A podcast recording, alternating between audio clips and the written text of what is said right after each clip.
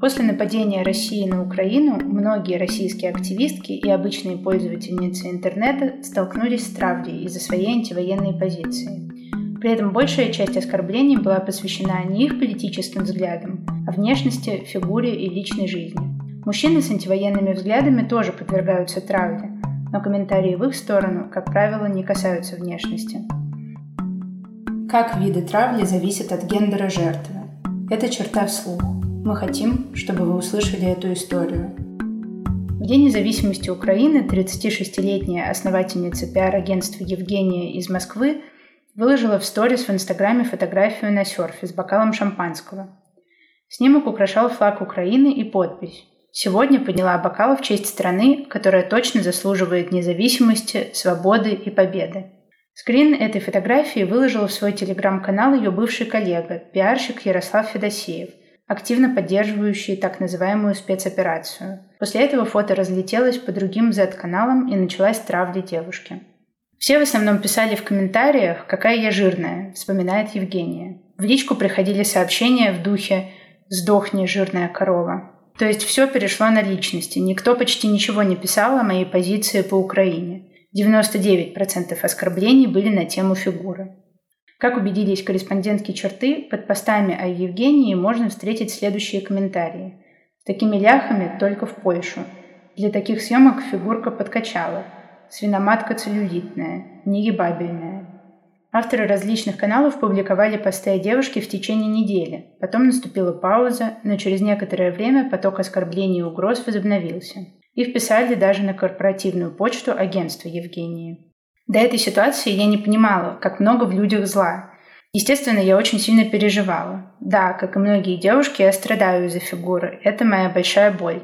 Но мне кажется, что эта ситуация меня не сильно травмировала, а наоборот закалила, говорит девушка.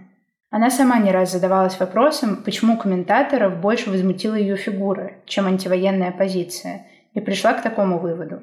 Мне кажется, это был триггер для многих, потому что в России есть стигма про стандарты женской фигуры. Людей бомбануло, что я позволяю себе то, что многие хотели бы, но не могут. Например, выложить неидеальную фигуру в купальнике в Инстаграм еще и на доске ехать и улыбаться. Поэтому было много злых комментариев, в том числе от женщин. В октябре 2022 года с кибербуллингом столкнулась 27-летняя журналистка Анастасия Жвик из Севастополя. Ее повторно обвинили в дискредитации российской армии за посты в Инстаграме со словами «нет войне». После этого о ней написали разные пропагандистские телеграм-каналы и интернет-ресурсы. Для постов в Телеграме специально выбрали не лучшее фото, которое было сделано для статьи о фриганизме, рассказывает Джвик.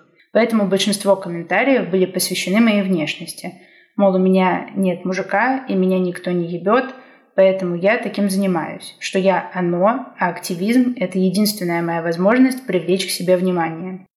Под постом в Телеграме пропагандиста Бориса Рожина, где он критиковал девушку за учебу в Германии и обвинял в работе на ЦРУ, было свыше 900 оскорбительных комментариев.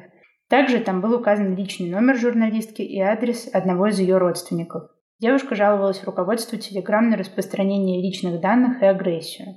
Позже Рожен скрыл комментарии к этому посту. Было ли оно связано с жалобами в соцсеть, неизвестно.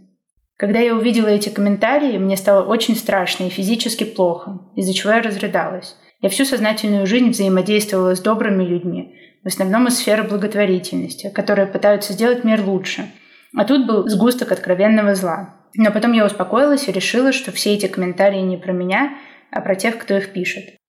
Похожая травля была и в комментариях в пабликах под названием «Те, кто позорят Россию» и «Оперативные сводки». Страшила, подарите ей зеркало, что же эти все активистки-феминистки страшные-то такие – Мужики игнорят даже пьяные, никому не нужна, писали пользователи ВКонтакте, а также советовали Жвик найти мужика с нагайкой. Были и прямые угрозы жизни, обещали отрезать голову, пристрелить и закопать. Журналистка обратилась в МВД с просьбой возбудить уголовное дело по причине угрозы убийством, но полиция отказала за отсутствием состава правонарушения. Гендерная исследовательница Марина Ментусова рассказала черте, что еще сто лет назад противники борьбы женщин за избирательное право изображали суфражисток как ведьм и волосатых монстров. По ее словам, тогда редко кто критически обсуждал их идеи и послания или сомневался в эффективности их протестов. Критики шутили только об их внешнем виде и неустроенности личной жизни. Но ну и в 2023 году женщины в политике, активизме, журналистике сталкиваются с традицией очернения не по существу, не с критикой их политических идей, а с критикой их внешности и обсуждением их личной жизни. Исторически сложилось так, что ценность женщины и ее главный капитал – это ее внешность, уровень ее привлекательности для мужчин – когда некоторые женщины пытаются оспорить существующее положение вещей и заявляют, что у них есть другие приоритеты, на них нападают люди, которые предпочли бы сохранить традиционные патриархальные гендерные роли. В этом случае оскорбление женской внешности – это попытка уязвить и наказать женщин, которые нарушили эти гендерные нормы. Ментусова обращает внимание, что внешность политиков мужчин при этом обществом не критикуется. Как правило, их высмеивают за особенности характера, программу или прошлое и в целом судят о них по тому, хорошие они политики или нет. Исследование американского Women's Media Center показало, что женщины-журналисты становятся жертвами оскорблений в интернете из-за своего гендера чаще мужчин. В 2017 году пользовательницы интернета со всего мира объявили бойкот Твиттеру, чтобы привлечь внимание к онлайн-насилию, которое происходит в социальной сети – 23% женщин заявили, что хотя бы раз подвергались насилию или домогательствам в Твиттере. Для сравнения, журналистки черты изучили кейсы онлайн-травли мужчин с антивоенной позицией. Действительно, оскорбления в их адрес крайне редко затрагивали внешность. Экологический активист Аршак Макичан столкнулся с кибербуллингом после того, как его лишили российского гражданства. Он сам уверен, что это произошло из-за высказываний против войны. Так, 24 февраля 2022 года Макичан женился на активистке Полине Олейниковой. Их свадьба превратилась в антивоенное высказывание. У Аршака сзади на рубашке было написано «Fuck the war», а Полина была в синем платье и с желтыми цветами. Позже пара уехала в Германию. В адрес активиста было много ксенофобских комментариев. Почему эти аршаки у себя на родине ничего улучшать не хотят? Пиздуй домой к себе и там экоактивничай. В Карабахе теперь будет экоактивистом. На родину пусть свою историческую едет. С каких пор Наян – это русские? Другие же писали, что Макичану теперь место в Европе, США и даже в Украине. И зачем эту гниль показывать? Да тьфу на него. Пусть едет к себе домой или в райский сад Гейропы. Этой дряни и так хватает. Отличное судебное решение. Пусть в Европе остается. Там ему и место. При этом лишь в одном комментарии, как обнаружили корреспондентки черты, обращают внимание на внешность Аршака.